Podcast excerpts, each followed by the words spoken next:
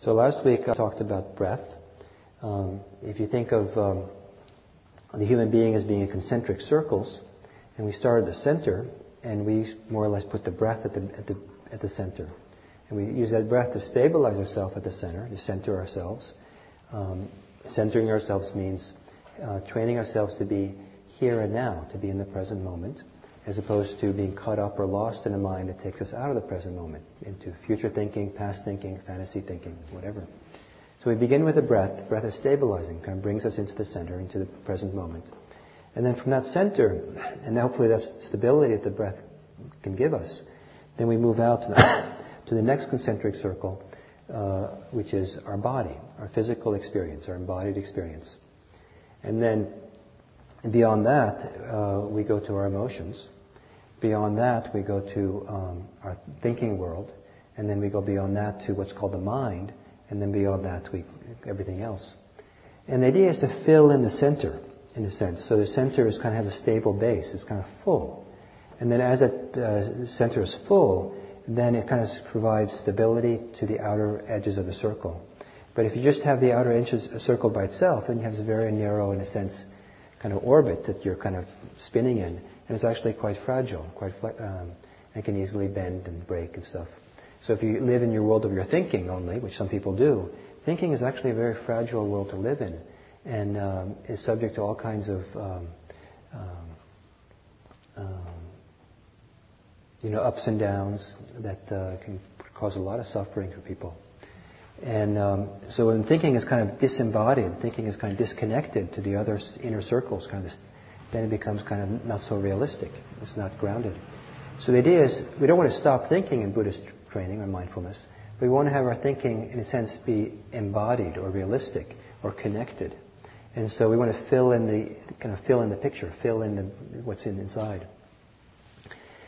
So um, we start in the breath and then we go into the body. So today's subject is the body and the, our embodiment, including our physical experience, our physical embodied experience as part of what we pay attention to.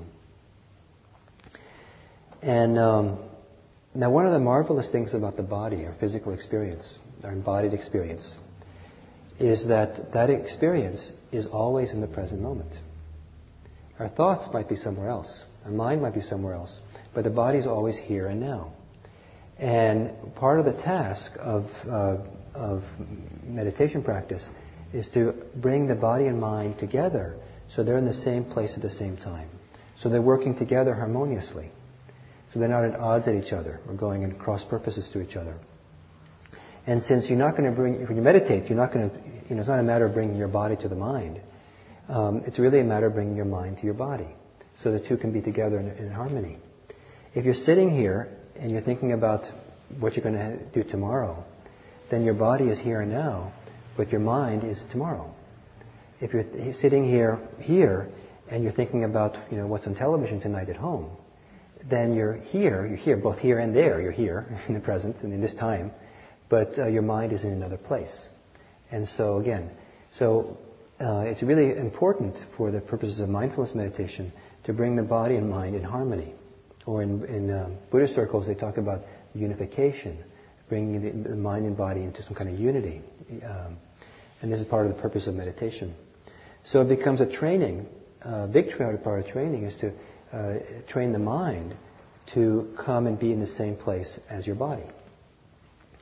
And, um, and the body is an important help in this process because the body is, is, is in the present moment. So if you're connected to the body, you're in the present moment. Now, um, anytime we do mindfulness meditation, which is this very simple practice of, of noticing, very simply, bringing attention to experience and letting that experience, the presence of mind to that experience, registering what's here.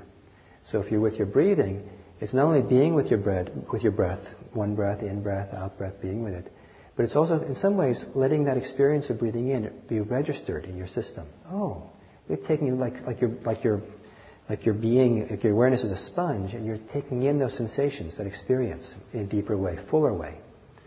It's like maybe, um, you know, you get out of your car on Highway 1 and, uh, you know, a nice sunny day and it's on the beach there on the edge of the ocean and you kind of stand there and you take in the breeze, the smell of the ocean, the sights. You kind of there and you really let it register, take it in. Um, and um, so, in the same way, you sit to your breath and you kind of take in that full, like, the fullness of experience of breathing in. Um, now, what often happens, what's often confused with mindfulness, is um, commentary, commenting about the experience, making a judgment, making evaluation about it. And I like to, uh, I liken this, um, or there's kind of an example of this that I learned many years ago. Um, I was teaching a meditation retreat with some other meditation teachers, and two of them loved uh, watching football. Actually, what they loved was the 49ers, back back when they were winning. And so um, sometimes there were these breaks during the schedule for the teachers, and, and, we'd go into the teacher's room and we'd watch this 49er game. So it was three of us, three guys watching, you know, three Buddhist teachers watching 49ers. And, um, and um, so we watched and it was fine. But then there was a commercial, and the guy who had the remote would push the mute button, which seemed like a very sensible thing to do when the commercials come on. So um, at some point the commercials were over and the game started, and the guy with the mute didn't push the button to get the sounds back. And since he was a teacher of attention, of mindfulness, I figured he knew what he was doing. I'm sure he noticed that the sound hadn't come on. We'd stopped talking, we were looking. And so we, for a few minutes, we watched the game without any sound. And while we did that, I could follow the game. I can kind of follow what goes on. It's you know, kind of not so complicated. You see these guys lined up facing each other and they fall down. and then every once in a while you see some guy kind of running past the falling down guys and you're happy for him. He crosses those lines and you kind of, and then you see some guy coming out of the back and tackling him and oh, it's too bad he didn't make it. And you kind of follow. And um, but after a while, my friend did hit the button, and the sound came back on. And it really struck me very soon how different the experience was watching the game without the sound and watching with the sound. And with the sound, it was a lot more exciting. I got pulled into the game much more. And there was a sportscaster who was making commentary about the game. And it wasn't just simply some guy who was luckily making it past these lines. It was, you know, oh my, he's on the 30, he's on the 20, he's got, oh no, you know. And this excitement goes in there, right? And there's, there's a sound of the fans and everything. And I got pulled into the game through the excitement of the commentator. And normally when I watched football, I wouldn't separate the experience of the game from the commentary. They're just one whole, in a sense. It's like the, uh, with canned laughter, the joke's not funny. But because it's canned laughter we listen to, we get pulled into the joke. Or mood music. You know, it looks like it's a nice, beautiful pastoral scene in the woods. You know, it looks very happy.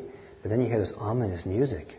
And then, oh, oh, you know, you get frightened just looking at it. So the mood music kind of, so the, the scene is what it is, but the mood music affects your experience of the scene. So the commentator for the uh, football game affects the experience of watching the game. There's nothing wrong with that. That's part of the fun of football, I suppose. But um, but uh, the same phenomena happens in our own minds. We have commentary, commentating going on in our minds. And that commentary, we unfortunately will take it to be uh, integral or part of the experience we're having. So, um, and so it influences our experience of the situation.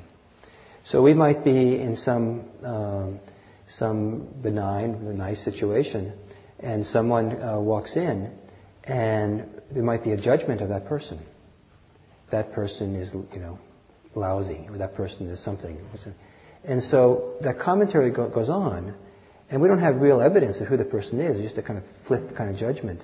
But that commentary, that judgment, affects then the way we see that person. And so the, the person and our commentary have become entangled. Or same thing about ourselves. We're sitting and meditating, and we're following a few breaths and the mind wanders off, which is pretty common. And then there's a commentary that says, um, I am a bad meditator. I wonder if I should be doing Sufi dancing. and uh, and uh, so that we get caught up in this commentary, but the commentary might not be so friendly. It might actually be quite critical, and we might get frustrated. And then we get pulled into the world of frustration. And we don't separate the fact that the breath is very simple. You know, breath is one way, and we're getting distracted. It's a very simple kind of thing we can be aware of. But we've gotten complicated with this judgments and evaluations of what it means. We've add, started adding meaning to it. So unfortunately, um, no one yet has discovered a mute button for the mind.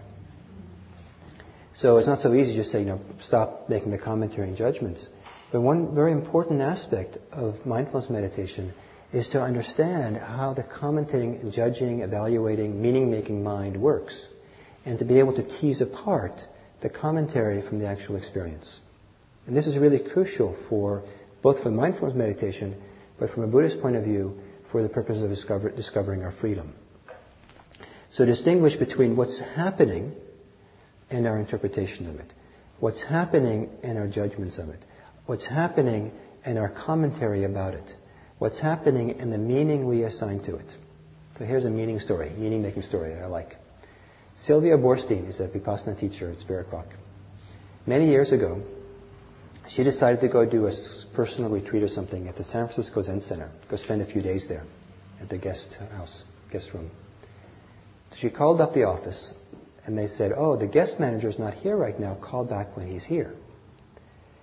Uh, or he'll call you. Said, Well, he'll call you. So the guest master, ma- manager called her back and she wasn't home. So he left a message saying, This is the guest manager. Call me and we'll book your room or something. So she called back to the Zen Center into the office and he wasn't in. So then Sylvia said, Oh, I think this means I wasn't supposed to come. And the Zen student who was the office said, No, I think it just means Robert wasn't in. so again, in this example, she was making meaning out of it. It means that I shouldn't come. It's just he wasn't in. It's just very simple. So there's this movement of meaning-making movement, so to separate that out and try to stay really simple. Now, if you, you might still be making the commentary and judgments, but uh, then to see it, see it as that, and don't be fooled by it. Don't think that's the real picture. Also, um, to realize that there's a difference between what's happening and the judgments, what's happening in the commentary, what's happening the, and the thinking about what's happening. And to, at least in principle, understand that mindfulness meditation is choosing to not live in the thinking, in the commentary and the judgments, but instead live in the awareness, in the attention to what's happening. Do you understand that principle? At least the principle you understand. So there's a choice being made in mindfulness meditation. And that choice is, you're not saying don't think. We don't say don't think. We're saying don't live there. Don't get engaged in it. Don't get swept away in those thoughts. Let the attention open up, be soft, be relaxed, and have a silent awareness. Just like you would look at the sunset at the beach. You know, you don't think about the sunset, you just take it in. You know, it's kind of a silent awareness. You might think about it, but thinking about it is not the sunset. It's kind of more, there's not much, much discursive thought that goes into the sunset, seeing it. So the same thing.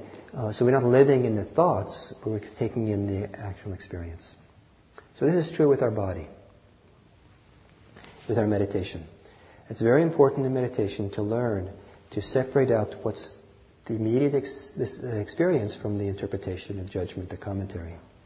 This, in theory, makes meditation, the experience of meditation, very simple. Um, it's just, you know, just simply what's here, simply what the experience is.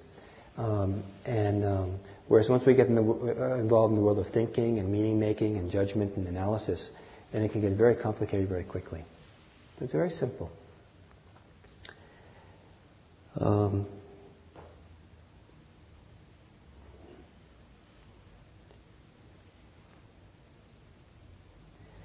so a few more words before we meditate. Um, so the, our physical body, our body is a very important part of who we are, a part of the important part of the human experience. And there's certainly uh, plenty of people who are disconnected to their body. Some people are that way because of their profession, their work. They spend their whole time kind of doing work that involves thinking a lot, uh, at the computer perhaps or something. And so they just, because of years and years of habit, of that's where they're living, they're not so connected to their body. Some people, uh, because of psychological things that happen to them, uh, uh, disconnect from their body because to be in their body means to feel all your feelings. And so they don't want to feel all their feelings. There's been trauma perhaps earlier in life or maybe whatever. And so they just kind of disconnect. They don't really touch into that part of their, their, their, their life. um, mindfulness works a lot better if you are connected to your body. And so for many people, it's a slow training to reawaken the body, to rediscover the body. And so that, so that the awareness, the sense, ability to, to sense that exists in the body becomes stronger and more heightened as we do this meditation practice. Uh, in a sense, uh, uh, the idea of being present here and now is not just a mental thing. It's something we do with the mind. It's, it helps. It's helped a lot. It's something you do with your body. You show up with your body. You're here with your body. And to think about that when you sit down to meditate, you're not just kind of checking out, uh, checking out of your body in order to have some kind of strange mental experience or mental spiritual experience. You want to sit down and you pay attention and sit in a way where you kind of show up with your body. You're going to be here in your body. The body is a tremendous support for the practice of attention and awareness. And in a sense, to show up in your body and see if you can have a fullness uh, uh of a being in your body. To feel like, here I am. I'm, in a sense, uh, for the time being at least, you feel solid, con- uh, connected, rooted. Um, the kind of, uh, uh, there's a common kind of visualization that's done in meditation circles where you visualize, visualize yourself as a mountain. You know, it works pretty well if you sit cross-legged, this triangle. And you're kind of rooted, solid, kind of here. Here you are. And the mind might wander away to other times and other places. And then the idea is to come back. Not just come back and pay attention to here, but come back and feel here, connected here, feel rooted here, feeling present here, feeling in your body here. It's a slow process for many people, um, but over the months and years that you do this meditation, what you'll probably find is your body become more and more awake, more and more uh, very rich resource, more and more uh, kind of a, um, a, um, a, source of intelligence, a, force, source of understanding, and a source of uh, joy, a source of love, sort of source of compassion. Many of the best qualities of a human being come through being embodied. And if we're not embodied, it's hard to have some of the best of human, human humanness coming through us. So that's the introduction to the body. So let's uh, do some meditation. So with your body, establish a posture that is both both expresses a kind of alertness, kind of physical presence, but also one that has some modicum, some sense of being at ease as well. and it, it's worth taking some time, kind of getting into your body. In um, I did many years of Zen training, and one of the things I saw, learned, saw there is that the um, longer someone was a Zen student, the more time they took getting their posture ready for meditation. They would kind of go back, rock back and forth, forward and back, kind of get everything kind of lined up, be really careful with their shoulders, feel their spine, kind of get their hands just right. You know, and, in some ways, the longer someone can meditate, the more little details of your body you're familiar with, and you get them all just right. And then gently close your eyes.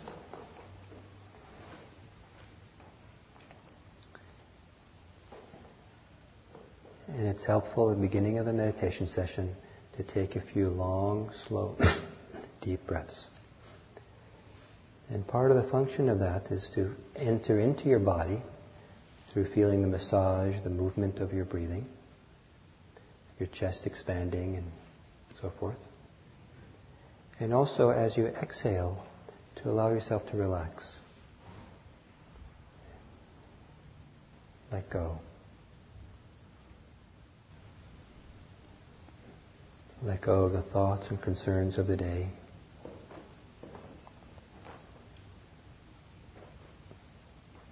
Take a few long, slow, deep breaths to remind yourself of your body.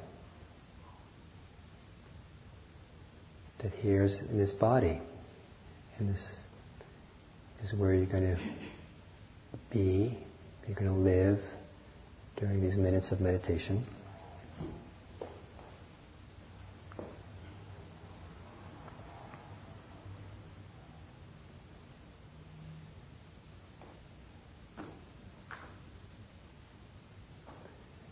and then letting your breath return to normal. No special effort to breathe any special way. And perhaps again, as you exhale, soften some of your body that may be easy to soften. Or send a wave of softening to your muscles of your face. Perhaps you can let your mouth drop open briefly soften your jaw. And then let the teeth float together again.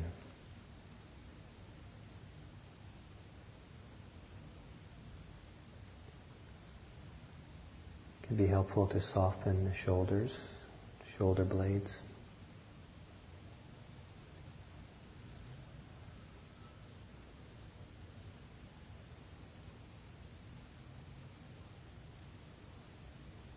You might be able to soften the chest.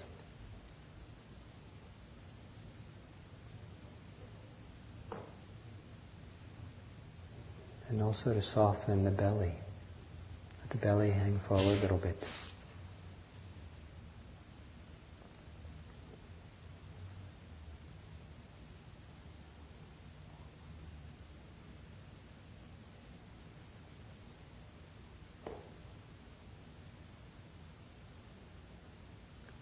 And here and now, become aware of your body as broadly and globally as you can. Whatever sense of aliveness, vitality, warmth, pulsing, pressure, vibration, energy.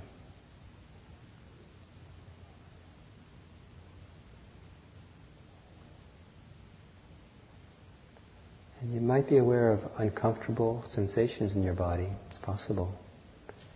See if you can be very simple with it. Not having commentary or judgments about it or meaning, assigning meaning to its presence. Just kind of let it be there. And let yourself become aware of the body in a more broad, expansive way than focusing in any particular area of discomfort.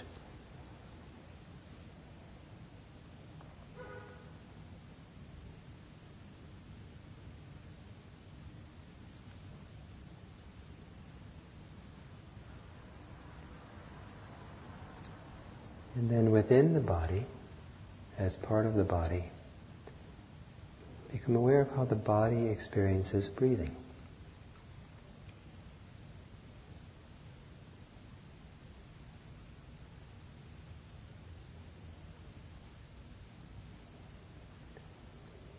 You might feel the movements of the chest, the rib cage, the belly, the diaphragm. You might be aware of the sensations of air going in through the nostrils.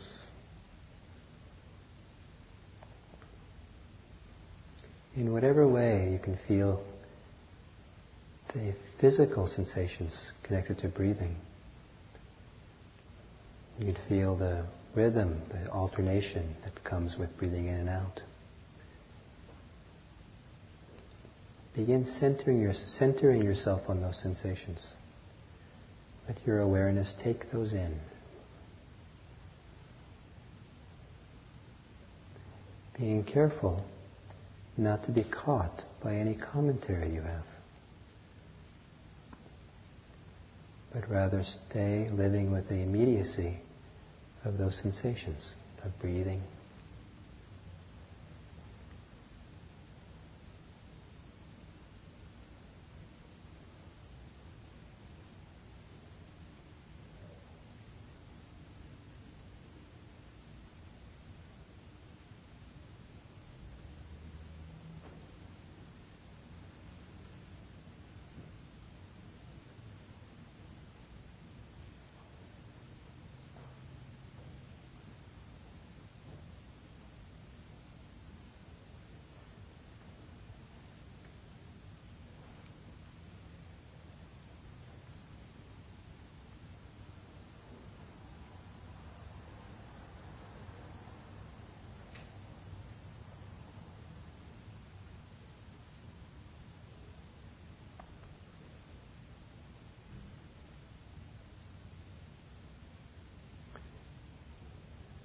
There's no need to make any commentary or judgments about the mind wandering off in thought. As soon as you notice that's happening, begin again with your breathing. Very, try to be very simple and begin again. And as you begin again with your breathing, do so with a little sense that you're going to hang in there with the breathing in and breathing out, one after the other. Letting go of your thoughts in favor of hanging, absorbing, taking in the embodied physical experience of breathing.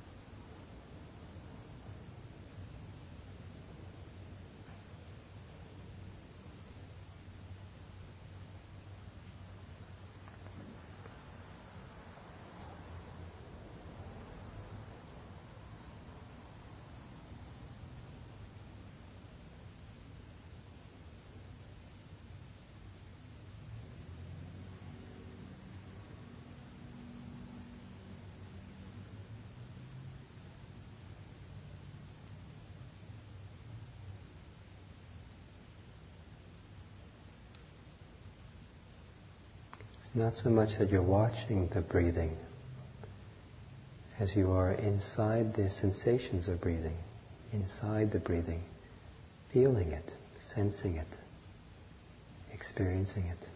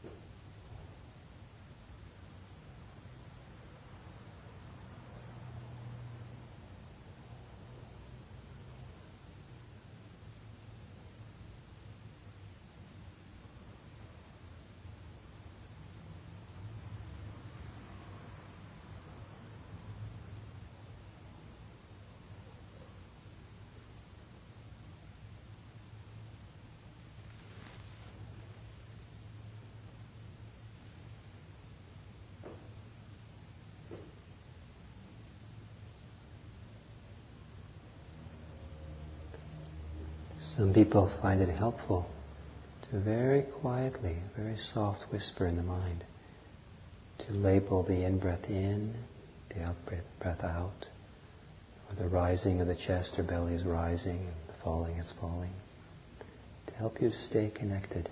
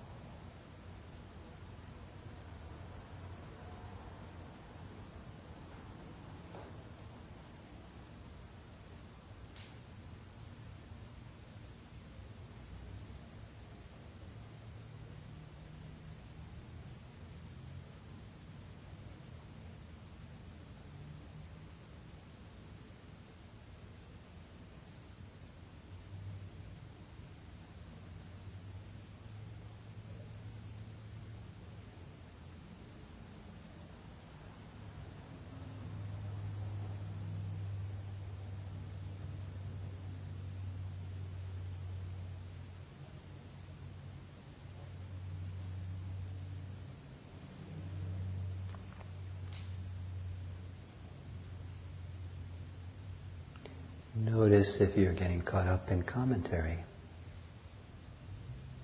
If you are, see if you can disentangle yourself in favor of being present for the experience of breathing.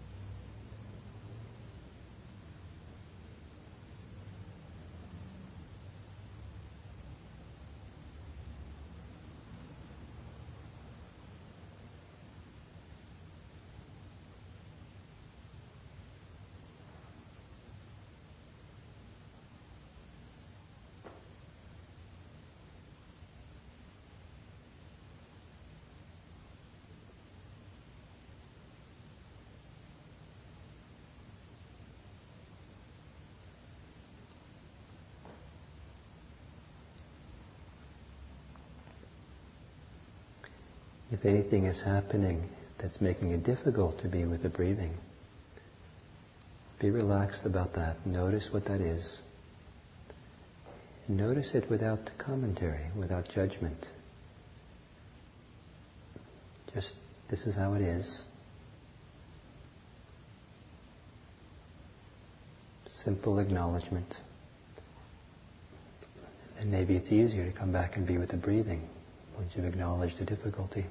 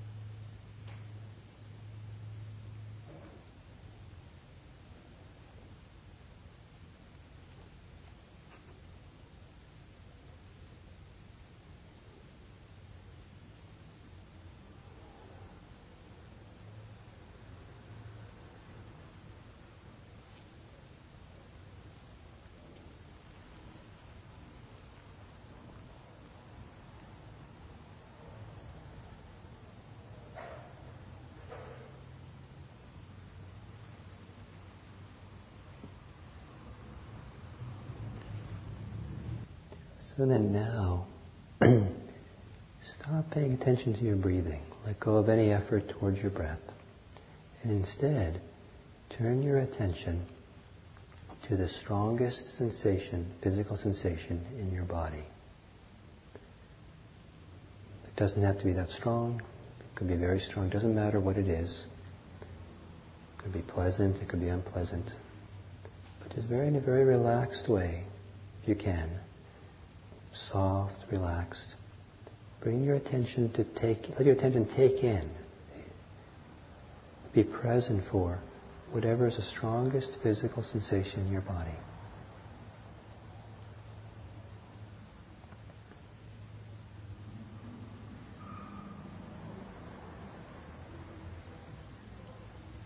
If it disappears while you're watching it, present for it, then find the next one.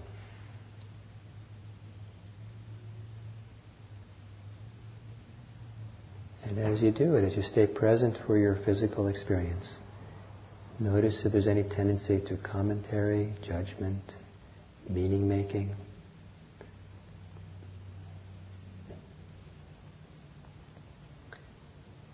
In the best of your ability, separate the two out. Put aside the commentary. And let yourself feel more fully, sense more fully the sensation in your body. Notice what might happen to it as you're present for it in a fuller way.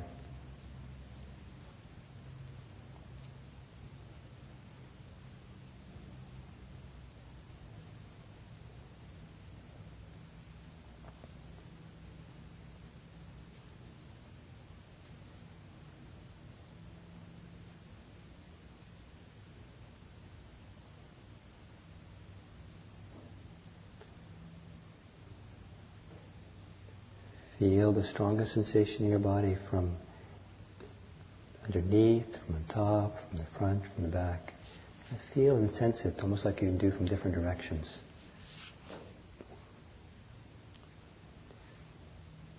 Not so much watching it from the mind as sensing it from within the body. Giving it permission to be there, it's okay. Just letting it come into awareness.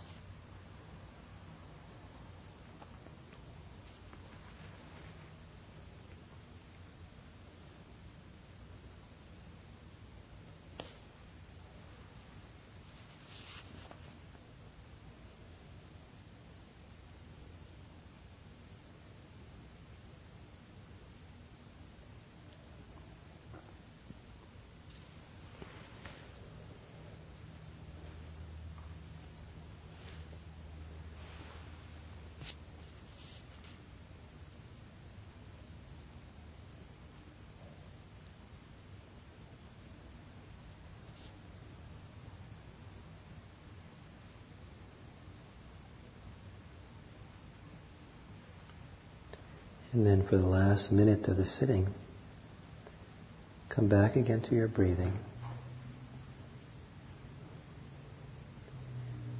And then hang, hang in there with the rhythm of your breathing.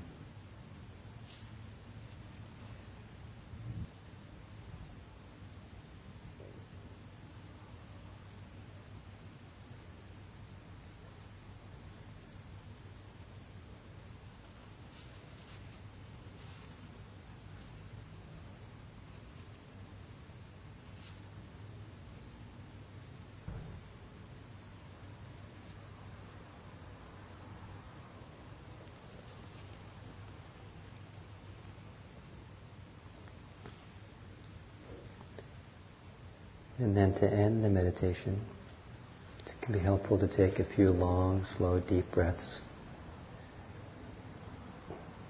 Or fully connect again, reconnect to your body. And then when you feel ready, you can open your eyes.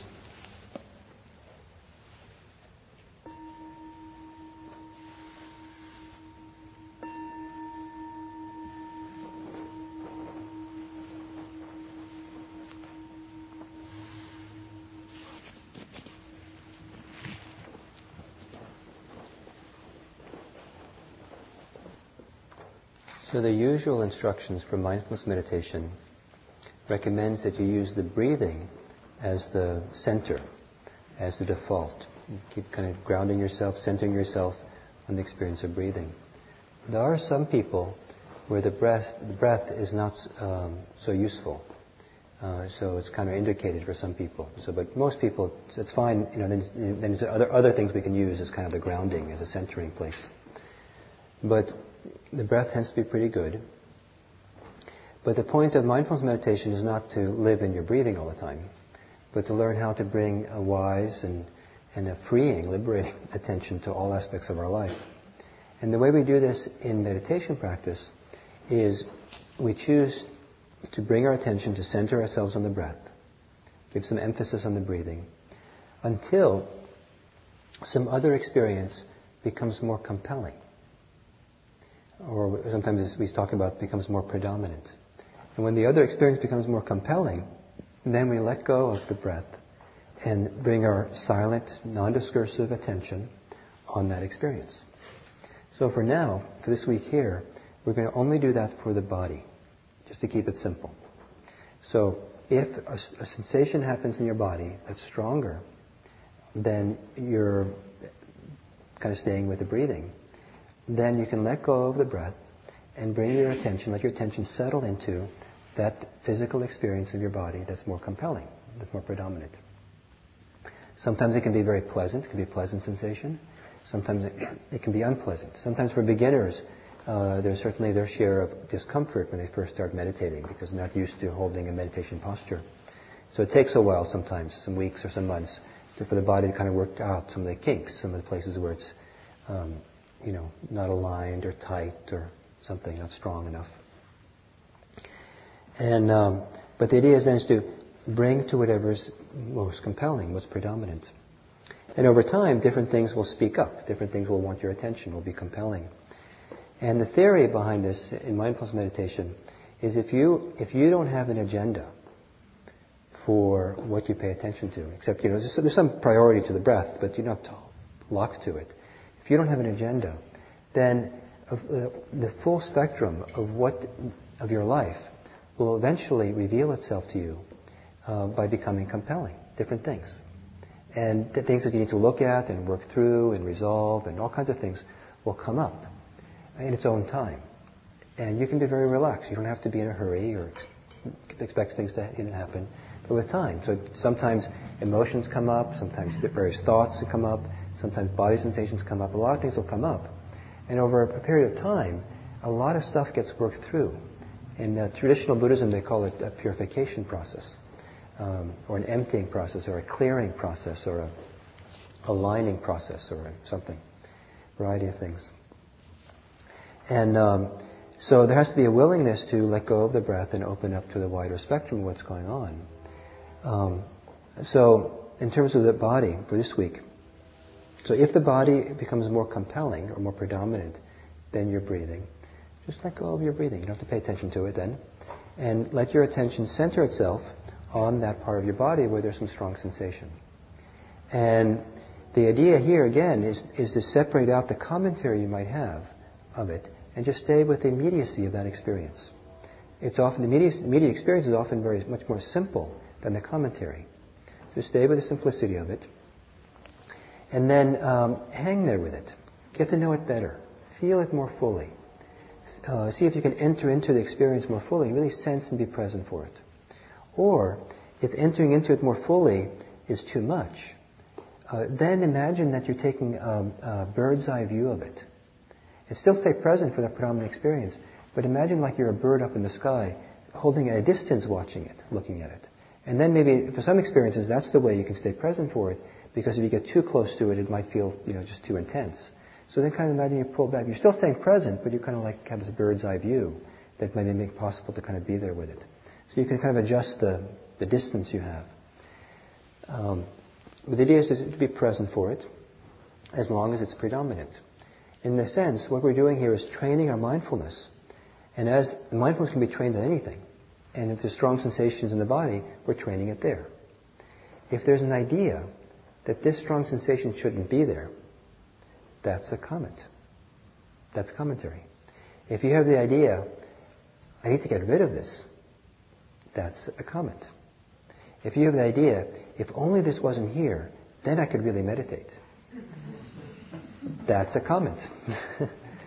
you don't have to believe any of those. You don't have to get involved in those commentary. It's actually, uh, you actually develop a tremendous amount of power, personal power, tremendous, if you learn how not to get caught or to believe those thoughts. And our, th- our thinking mind will say, wait a minute, wait a minute, I'm the one who's in charge, ain't I? But uh, you'll have tremendous freedom, tremendous power if you don't believe in those thoughts. Some of them you might, in, in, certain situations, pick up, and maybe they're good thoughts to have. You don't have to discard all your thinking once and for all. But if you have the ability not to be pulled automatically into their world, it gives you a lot of power, a lot of strength. So, so um, try, try, to keep it really simple. Okay, so you enter into the world of the sensations of your body, feel it there, sense it. It can be helpful to uh, label it, to have this mental note. So if you feel an itch, and name it. Itch, itch. If it stays for a long time, then the thought arises, it's been there too long. That's a comment. Back to the itch, the simplicity of just itch. Itch, itch. And, and by, by using that mental na- label, itch, it's a very soft little kind of nudge. Stay there. Stay relaxed. Stay present. Be present for that experience. Don't run away. Don't get caught up in commentary. Just the simplicity of the itch. Just be there. Um, some of the sensations you might become aware of might be uncomfortable, might be discomfort, pain. Uh, what's very interesting about pain is that um, what you know, physiologists of pain, psychologists of pain, researchers of pain have found out is that pain is not a, a singular thing. It's not a unitary thing. It's a compo- the experience of pain is a composite made up of many uh, st- um, signals that come together, and together they create the notion of pain. And um, so, so there's certainly a sig- signal for the body, the nerves, but that's not enough to often create sense, the idea of pain. Sometimes there's um, associations, there's memory, there's uh, meaning making, there's projection, there's fear, there's anxiety, there's all kinds of other things that come into play. And, um, and so some of that has to do with commentary. And, and a lot of people, number, number of people have pointed out that they might be in physical pain about something until they get the diagnosis. And then their pain seems to go away. And partly because of the psychological factor that comes into play sometimes. Um, and um, so what's interesting is, is to, be present for pain and slowly by being present to be able to tease apart the commentary, the judgments, the reactions, the emotions from the pain itself. And what probably many people find is that they if they can do that, uh, the pain often is not so bad. What makes pain difficult is all the secondary reactions to it. And so just to learn that this training, the mindfulness training is to be very simple, very soft and simple with how it actually is. Learning not to get caught up in the flow of, of these comments that we so easily run our lives. So stay there. And so the more you stay there, the more you kind of tease apart the subtler and subtler comments and judgments, reactions, feelings that might be there connected to it. That's one of the things that happens. The other thing that happens is that uh, with pain, for example, is we have a tendency to see pain as a singularity, as a single thing. Oh, that pain. But pain is also a composite that's made up of a variety of different sensations. And as long as we hold ourselves as a distance from the pain, that's pain. I don't want to look at it. I don't want to feel it. Get it away from me. That pain. We don't. Uh, we feel it more as a singular thing. But if you relax and soften and just go into the pain and feel it, then it tends to, uh, at some points, it might break up, and you see it's made up of a variety of different sensations. It might be uh, pulling, twisting, searing, stabbing, burning, you know, uh, vibration. You know, it's a lot of different kind of, you know, actual different things. You might also find out if you get really close to the pain that the pain is not constant. It's actually uh, turning itself on and off. It's actually not always in the same place. It's actually moving around. It might be moving around within a square centimeter, but it's actually moving and pulsing and kind of sparking and doing. And you see it kind of sparking and vibrating and pulsing and moving. It's a little bit harder for the mind to get caught up in, oh no, this is permanent, or this is, you know, this is constant, or whatever. So it's, it's, a new world opens up to, the, to many experiences when you bring this careful mindfulness to it that drops below the level of the commentary and the concepts we have about it.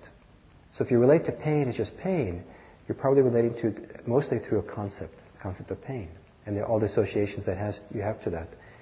But if you experience it as sensation, it might be, it's still uncomfortable, but it's, it might be more like twisting and pressure and tension and variety of particular sensations. And so we want to feel that. Same thing for pleasant sensations. Um, we might go in and feel it and just be present for it.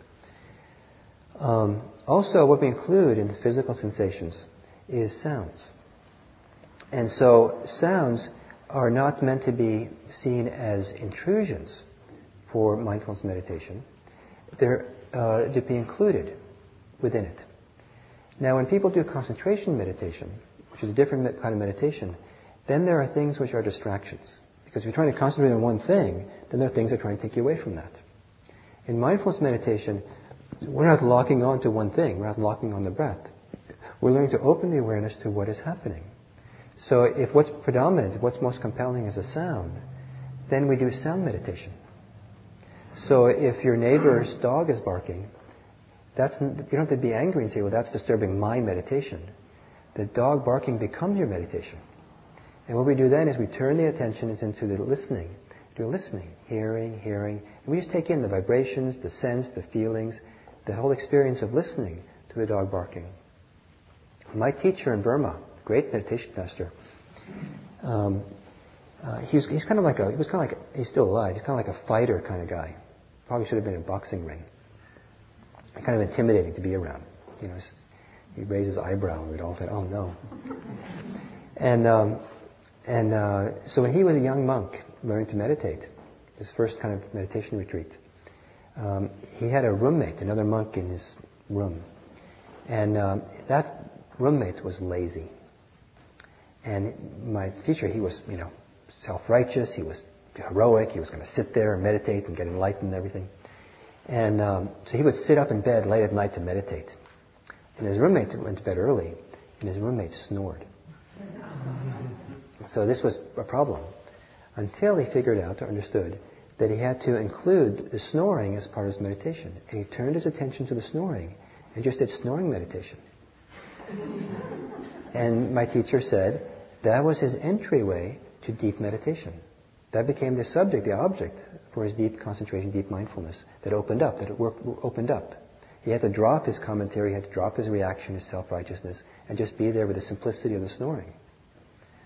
So, what's beautiful about this is that we don't, in mindfulness meditation, we don't talk about distractions. There are no distractions. Just something else to include in the awareness. So for now, because we're trying to keep it simple this first couple of weeks, breath, body, sounds. So you try to stay with the breath best you can.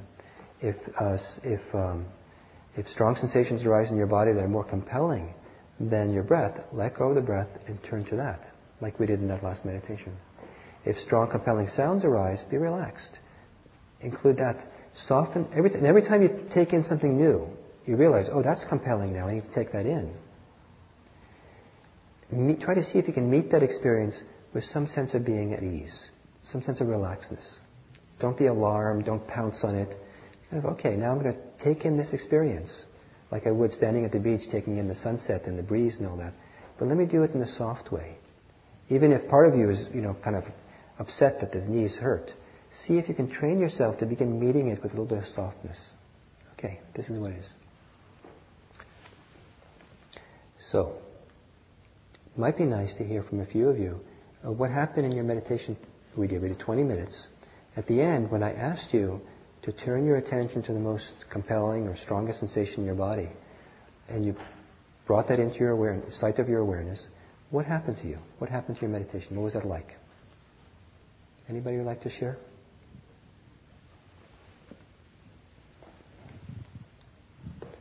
I hadn't noticed it until tonight, but um, when you asked us to stop focusing on the breathing and I relaxed, uh, I was very surprised at how my pulse rate or the blood flowing around my body became so powerful. I was very surprised by it, and and I actually had to go back to my breathing because it was it was sort of disturbing for me at the beginning, but I could really feel my blood pulsing. Can happen, yes, yes, a variety of reasons, but it's fine.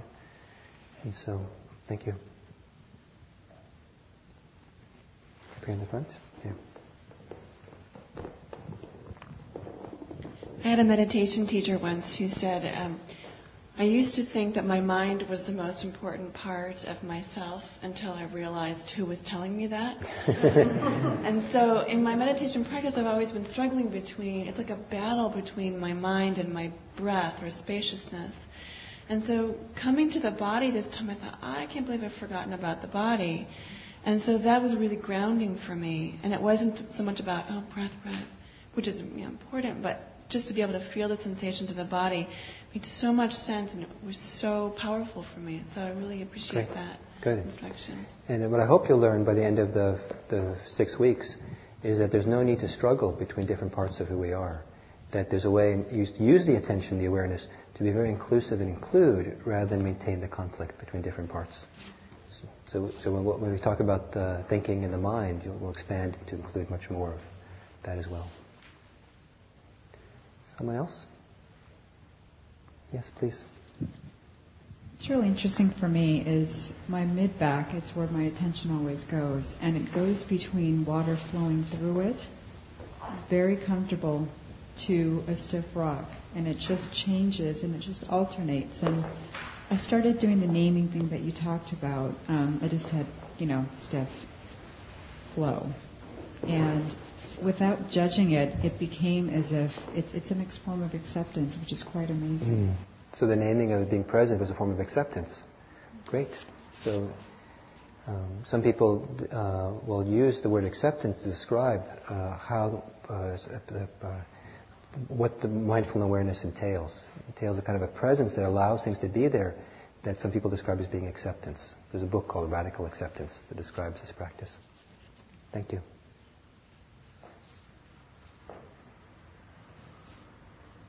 Any other reports about the experience or any questions so far about what I've said about the instructions? And yes, please. Um, if you're focusing on your breath, but it's hard for you to breathe, like you're really congested, should you just focus on being congested, or what, what's You could. I mean, any, any, any, anything can be the subject of mindfulness, and uh, and you probably have a lot of commentary and stuff to tease apart. But you can be it. It's, you know, it's maybe you have, you'll have un, in some ways an uncomfortable meditation because of that. But certainly you could do that. Um, it might also be that if you try, if your mind is really scattered and you can't really be there very well with the breath, even when it's congested, maybe there's something else that's more useful to pay attention to. So, for example, um, it might be more useful rather than being aware of the breath around the area of your face and your nose, is to be aware of the movement in your belly. Soften your belly and feel the movement down there. Some people find it useful to be aware of the, the expanding contractions, very subtle, but expanding contraction of the back rib cage.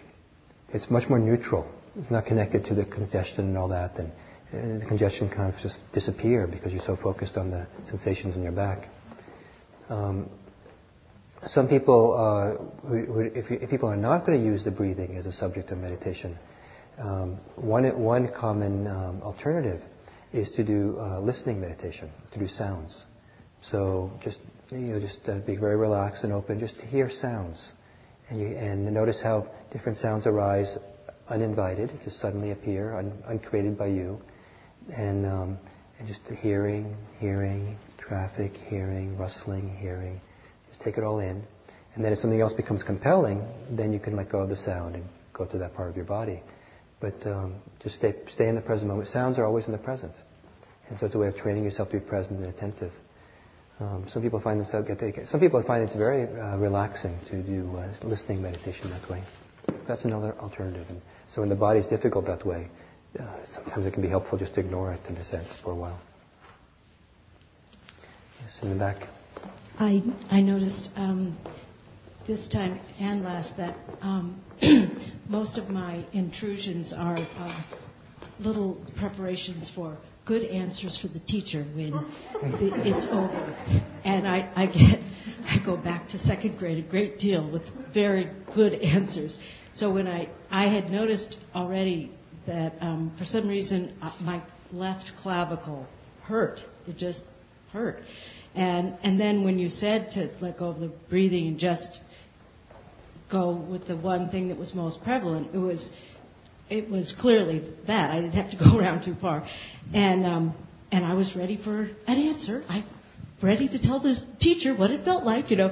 So I just noticed that that's like a real common intrusion for me, Great. and and it was not too hard to say, oh, that old familiar intrusion. I know that one, and um, so anyway, that's what Great. I was going to say. Great. So, I mean, p- part of the function of this kind of meditation practice is to, over time, begin revealing uh, the common habits, the common mental kind of reactions, responses we have. Some of them which can be very subtle and not seen in daily life because they happen so quickly. And um, but as we get more centered, more focused, more uh, still in the mind through meditation, uh, these kinds of things become really clear. And once you start seeing them, it gives you the option to have a new relationship to them to not have them push you around, but to actually uh, relax them, let go of them, not believe them, things like that. Learning not to believe your thinking is a great help. Yes. I wasn't here last week, so I'm not sure if you talked about sleepiness at all, but um, I was struggling with that tonight. And so when you said turn your mind to what it was that was physically bothering you. It was sleepiness. So I could do it for a split second until the sleepiness sort of took over again, and then I was Great. gone. So. Good, good. Well, I didn't say to focus on what's bothering you. I mean, it's okay to have things bother you, but that's kind of more in the realm of the commentary. And uh, there's nothing that needs to, when you do this meditation practice here, there's nothing you need to think about that's bothering. It's just stuff happening. Um, but what I said was what's strongest. Now, great. So, um, sleep is, sleepiness is one of those things that can be quite compelling, quite strong. And there's two general approaches with sleepiness. The pure way for mindfulness meditation is you take the sleepiness on as a subject of investigation, subject of awareness. So you go into the body and you feel the heaviness of the eyes, the heaviness in your cheeks, the low energy, and you know what's going on in your, shoulders, perhaps the murkiness of the mind. You kind of explore all the different kind of sensations connected to sleepiness. Two things uh, happen then. One is that you might wake up a little bit because you get interested. Wow. And the other is you're doing mindfulness. So that can work for some people.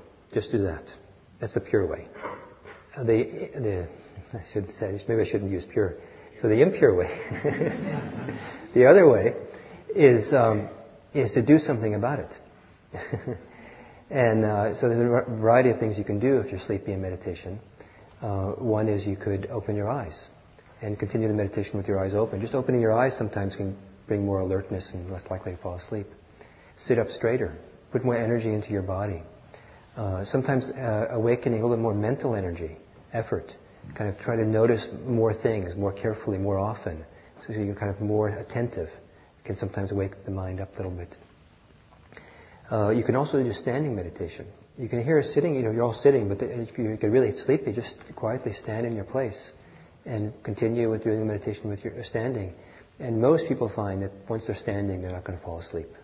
Um, it, once someone did fall over. but I've been teaching this for almost 20 years, so once in 20 years is.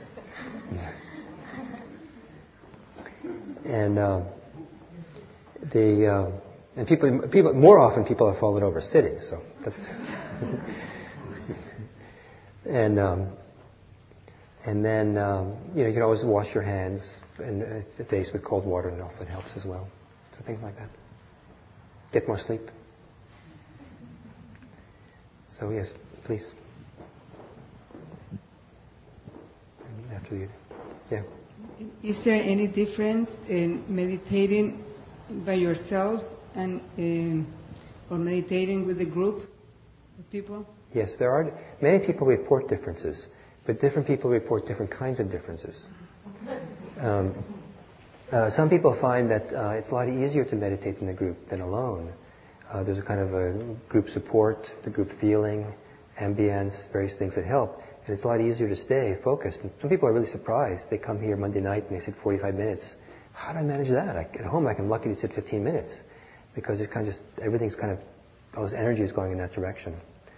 But then there are other people who find that it's really irritating to be around all these people. you know, it's just like so much people and the rustling and and you know, this person sat down too close to me, and you know, you can hear their breathing, and you know, it's so much better to sit at home. So it depends on the person, you know. So so people often report differences, but different people have different. But the energy, the energy around you is still the same. Yes. Uh, how to say? I, yeah, I think that um, there is a kind of energy or atmosphere that occurs when there's a lot of people meditating and really quiet together. And if you are still enough, some people are still enough or quiet enough, they can tune into that and feel support from that. So, like you know, I mean, it's not that that's strange. I mean, if um, I mean, sometimes we've had the UPS burst in here through the door when we're meditating, and it's immediately shh, the UPS guy gets quiet. You know, it, it, doesn't take a lot to kind of feel something, and. Um, so, um, so there can be certain kind of uh, group energy that happens, group atmosphere that, that uh, people can feel. I feel it. Um, so yes, that can happen. But there could be other factors that override that for some individuals, where it actually works better to meditate at home, alone. All the way in the back. I saw your hand before. pass straight back to the back row. Um, just to, I guess, when you said sometimes people fall over, Maybe you need to move a little. Stand up. Is that okay with you? Um, oh. So I had the feeling that I'm going to fall. Yes. It's a split second feeling. Uh-huh. Do you actually? Then, I adjust, and I don't adjust myself. Just it's like I'm out of control. So you're, sit, you're sitting meditating, and it's, do you actually physically kind of drop? Yes. Uh-huh. Yes, and, but, but, feeling like I'm dropping, but not falling asleep, just uh-huh. like I'm going to fall. And does your body, does, it's almost like your body rights itself, it catches itself? Yes. Mm, no problem.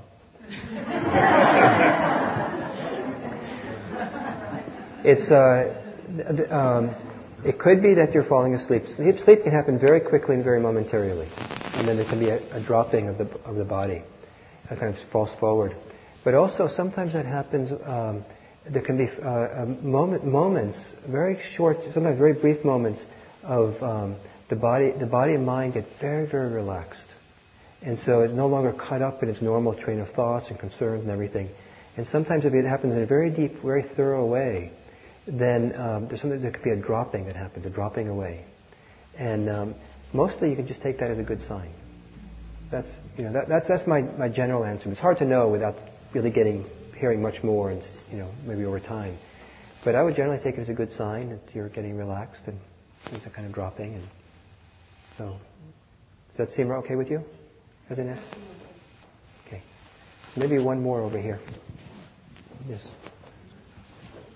Hi. I um, had a, uh, a sharp pain in my chest and kind of in my back, and so that's what I was really aware of. That's what took over. Um, I have a lot of aversion to it. So it's really hard for me to tease apart just the experience of it from my judgment of it. Uh, the other thing is that I find that I, get more of that when I meditate in a group, and when I'm meditating on my own, I don't seem to have as strong a physical sensation. Okay, so yeah, so it's hard to know. A few things. Um, when we next week we'll talk about emotions and like reactions. So if an, if aversion is more compelling than the pain, then again the instruction is to pay attention to what's most compelling. So if the aversion or the resistance is more compelling, then um, we, we forget about the pain and focus on the aversion. And that's a whole interesting uh, exploration in its own right. To sense the feelings, the sensations of aversion, and feel that and be present for it. And once you turn towards aversion in that way, maybe it's easier to tease them apart. And maybe it's easier to tease it apart once you uh, uh, look directly at the aversion itself. Uh, also, uh, but also you have to be patient. You know, one of the first lessons that any meditator needs to learn is patience. And so it takes a while to learn to tease these things apart, to find out how it all works and be present. And this thing about it, hurts more when you're with a group, uh, I don't know why, but um, uh, as you get more into this and more familiar with yourself, more able to catch the subtleties of what's going on in your mind, you might one day notice that when you come in here to meditate, there's a very subtle, very quiet little judgment or thought or reaction about being in a group that is kind of the trigger for that pain or that accentuating that pain. But it's so subtle that the normal mind can't see it. It happens so quickly. But when you get quiet enough, you might see that little judgment or thought that might, might arise. So it's a, certainly an, an adventure. There's a lot, you know, with time, if you do this practice, it's a phenomenal process of self-discovery discover so much. And, but you, not only do you discover yourself, but more important, you discover how to be free of yourself. And as you're free of yourself, you're more free actually to be yourself in a fuller, more complete way. It's not like you're becoming, a, you know, a non-entity. You become freer to be yourself in a full way. Um, and then eventually, if you follow this far enough in a Buddhist kind of way, the sense of um, knowing yourself, the sense of self falls away. And, um, and that's a wonderful feeling, just to be present without that, that self consciousness. Um, okay. So, to shift gears a little bit. Um, I would like to do a kind of meditation exercise with you. So to just be a few minutes. If, uh, so if you can, get yourself into a meditative posture again. And gently close your eyes.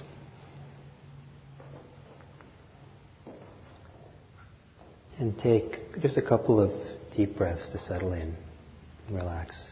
Get into your body.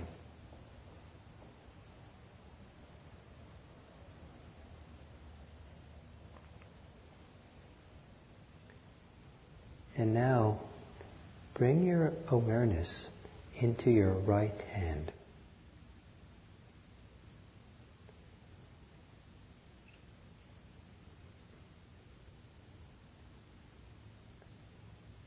A heightened sensitivity to what's happening in your right hand.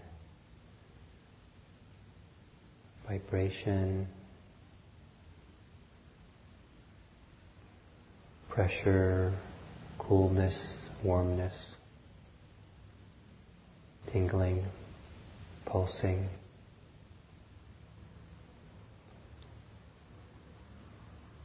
Heaviness, lightness, hardness, softness.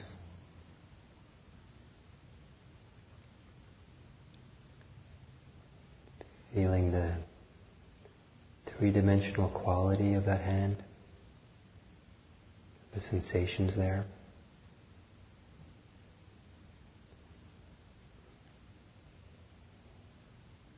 The palm of your right hand.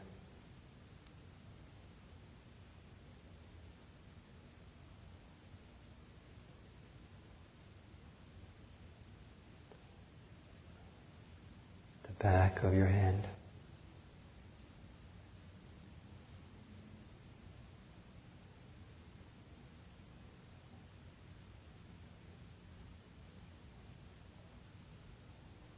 the fingers.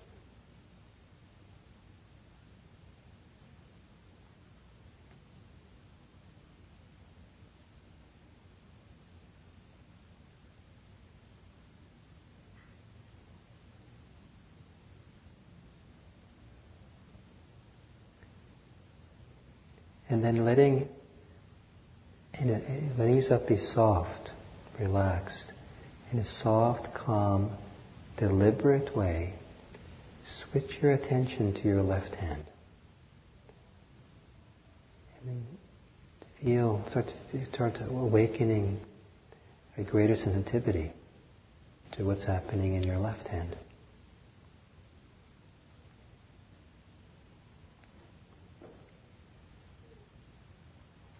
Not thinking about it, but sensing and feeling tingling, vibration, energy, warmth, coolness, softness, hardness, heaviness, lightness.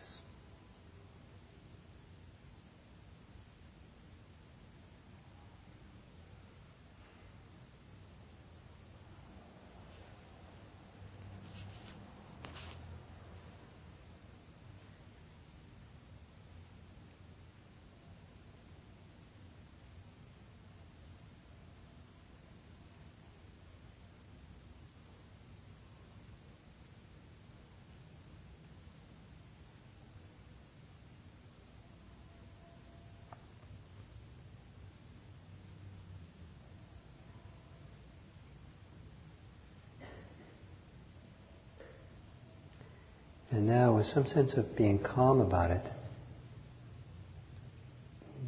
move your attention to experience your breathing.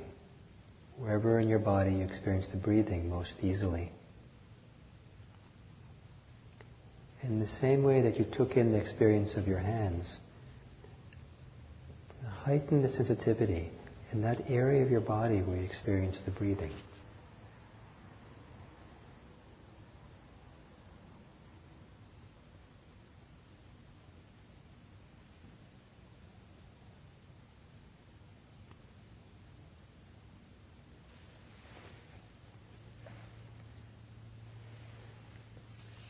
Entering into the world of sensations there, the fullness of sensing in that part of your body where that responds to breathing.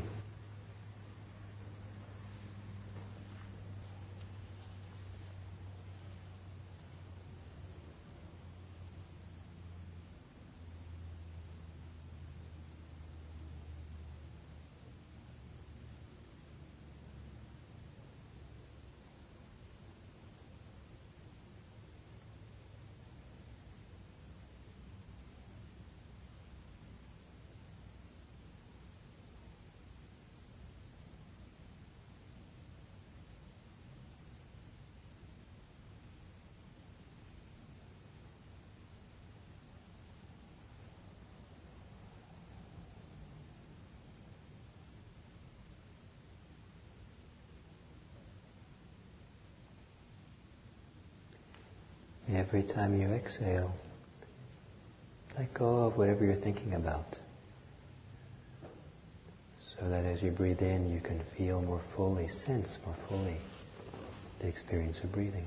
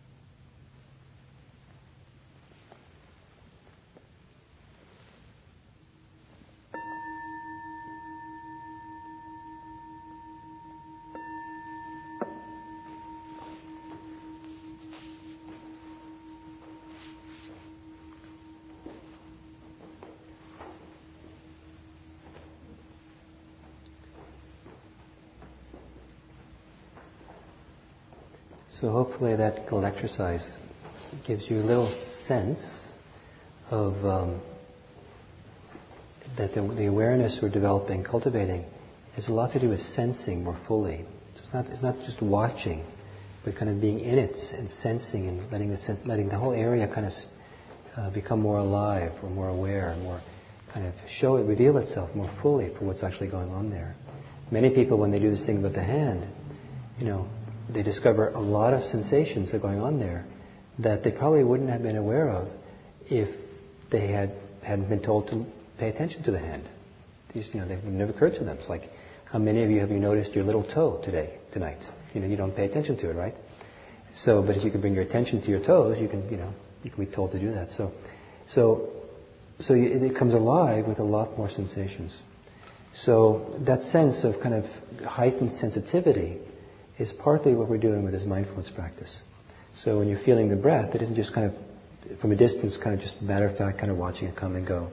But it's actually going in there and allowing a heightened sensitivity to arise in your body around the experience of breathing, that part of your body was breathing.